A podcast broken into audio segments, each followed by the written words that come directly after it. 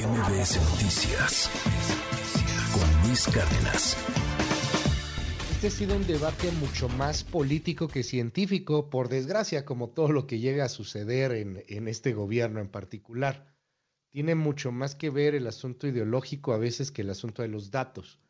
Y, tengo en la línea, eh, como todos los martes, a Jorge Andrés Castañeda, pues para hablar de estos temas de una manera en la cual podamos entenderlo todos. Querido Jorge, te mando un abrazo. A ver, de entrada, ¿qué es el glifosato? ¿Eso con qué se come o qué? Muy buenos días. Querido Luis, muy buenos días hoy por teléfono. Este, un gusto estar contigo como siempre. Pues a ver, el glifosato es una sustancia que existe hace mucho tiempo, no es nuevo, es una sustancia que tiene más, es un agroquímico en efecto, que tiene más de 70 años en uso y es utilizado como herbicida, es decir, para eliminar plagas eh, en los cultivos. Se utiliza sobre todo, eh, digamos, en la presiembra y a campo abierto y es fundamental para eh, pues que los cultivos no se pierdan por diversas plagas que suceden todo el tiempo y que, que son naturales. Eh, desafortunadamente, pues aquí vemos una vez más un poco esta tendencia del gobierno o esta pues sí, tendencia del gobierno ideologizada, como bien decías, y a no seguir los datos.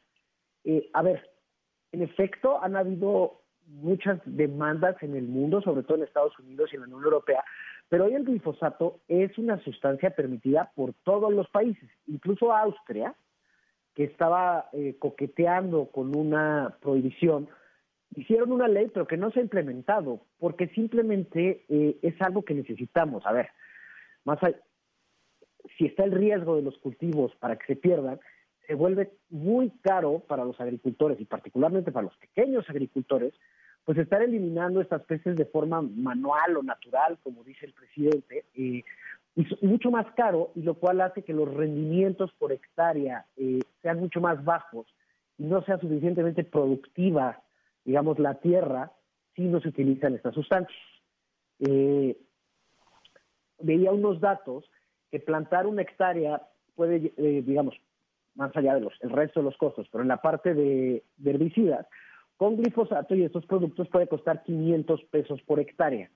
Y con las alternativas que hay hoy, puede llegar, empieza en mil pesos por hectárea y puede llegar hasta cinco mil. Eh, es muy caro no utilizar el glifosato. Ajá.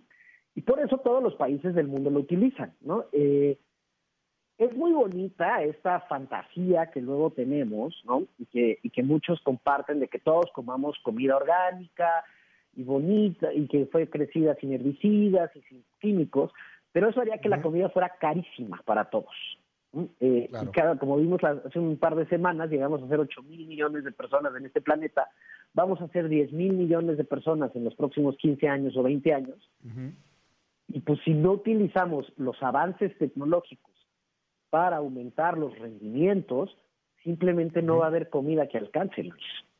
A ver, y, y, y, y, creo que vale la pena poderlo platicar así, sin, sin tapujos, de manera directa, como lo hacemos tú y yo aquí en este espacio los martes, porque, a ver, seamos claros, si tú prohíbes esto, sí, a lo mejor puede estar muy bello el, el asunto de la esperanza y, y el cuento de hadas, pero la neta es que la comida va a ser muchísimo más cara. Por ahí veía algunas proyecciones, por ejemplo, lo que podía ser la tortilla, ¿no? O sea, lo que puede llegar a ser este, pues algunas otras plantaciones, pero la tortilla, simplemente la tortilla, que aquí consumimos tortilla todos los días. O sea, si hoy la tortilla anda en algunos casos rondando 25, 30 pesos, sin este tipo de, este, de herbicida, de, de, de, este, de producto agrícola, que se te puede ir a 40, 50 pesos, ¿no? O sea, una cosa por el estilo. O sea, por, por el dato que me dabas, o sea, una, una hectárea, 500 varos con glifosato, pero ya si no es con glifosato, pues ya se te eleva a lo mejor hasta 5 mil, o sea, es extremadamente caro.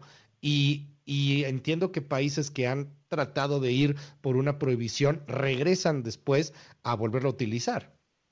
Así es, o sea, eh, se ha han habido diversas demandas en Estados Unidos, sobre todo en California, eh, de agricultores o personas que, tuvieron cáncer y acusaban a las empresas productoras, a Bayer y Monsanto sobre todo, de que el producto les había causado el cáncer. Pesar de que han obtenido, o sea, en estos juicios han ganado los, los demandantes o han obtenido, este, digamos, compensaciones millonarias gigantescas, digo, siempre se anuncia, por ejemplo, que eh, Bayer va a dar dos mil millones de dólares, ¿no? Un juez dice, no, bueno, son 80, bueno, son 20 y van a apelar, ¿no? Y lo que pasa es que no se ha demostrado, en efecto, que el glifosato, el, glifosato utilizado como se tiene que utilizar eh, es el que ha producido estas enfermedades, ¿no? Eh, la ONU y, la, una agencia especializada eh, sí evaluó qué tan cancerígeno es eh, el glifosato. Y de ahí vienen muchas de estas demandas. Y en efecto, como todo lo que hay en el mundo, puede producir cáncer. Pero, y ese es, digamos, el argumento principal para prohibirlo. Pero si uno ve esa lista de donde viene la prohibición, está en el mismo nivel que ser que la profesión de ser peluquero, porque ser peluquero también utilizas eh, químicos. Es menos eh, cancerígeno que muchos de los dulces que están allá afuera, ¿no? En efecto, tiene sus riesgos, se tiene que manejar de forma adecuada, por eso existe una regulación internacional al respecto, eh, y se tiene que utilizar con cuidado, con ciertas herramientas, etcétera, pero hasta ahora no ha sido demostrado que causa estas enfermedades. Eh, Oye, pero a ver, eso, lo, del peluquero, la comparación sí se me hizo así de que es alto lógico, ¿qué? qué, cómo pues es que evalúan todas, evalúan cientos de miles de productos y cientos de miles de profesiones. Entonces, la, profesión de peluquero, pues digo, también tiene un riesgo porque hay químicos involucrados, ¿no? Como en todo lo que ah, vemos todos los días, como los... Eh, tenemos que pensar en el glifosato como una medicina para las plantas, ¿no? Para los cultivos. Sí, claro. Entonces, si tú tienes una enfermedad, te van a dar un antibiótico, ¿no? Si tienes una bacteria, si tienes lo que sea, o te van a dar una medicina, la penicilina, etc. ¿Te hace bien la penicilina? No, no necesariamente te hace bien. Si estuvieras sano, pues igual y no te la comes, ¿no? Sí, exacto. Pero es menos Dímelo a mí en este momento. ¿no? Oye, eh, déjame cerrar, déjame cerrar con este tema. Este, eh, creo que el presidente ha sido un tanto flexible en el asunto, o sea, no ha hablado así como que la prohibición de manera tan radical. De pronto empezó a subir el tema en las últimas, en los últimos días, la última semana particularmente. Pero eh, ¿ves la posibilidad de que se prohíba en México, así de que nos vayamos al radicalismo? Porque sería, o sea, neta sería un desastre. O sea, estamos hablando de gigantesco y ahorita pero cañón. una discusión en la Cámara y en, y en el Senado. Entonces, eh, luego hemos visto que, si luego nos preocupamos de lo que hace el presidente, nuestros amigos legisladores son que le quieren ganar, todavía hacen cosas peores. Lo que están prohibiendo es una, lo que están proponiendo, que a mí me preocupa mucho, es esta prohibición paulatina, ¿no? Es decir, cada año va a ser menos. Okay. Eh, a ver, todo el mundo está buscando alternativas, porque bueno, las empresas se dedican con su afán capitalista malo a ganar dinero y dedican miles de millones de dólares al año a investigación y desarrollo y en efecto, quieren buscar alternativas para ganar más dinero. No han encontrado una alternativa. Países como Estados Unidos, Francia, Alemania, invierten en esto todo el tiempo. Y aquí lo que esta prohibición paulatina es como ponerle un reloj a la ciencia, ¿no? Así de, no, pues este, eh, tenemos que tener la solución para el año que entra. Pues no es tan fácil, ¿no? El avance tecnológico no sucede de esa forma. Eh, y aparte, si lo va a hacer el CONACYT, ya vimos qué bien les fue con con los ventiladores que hicieron en el COVID, ¿no?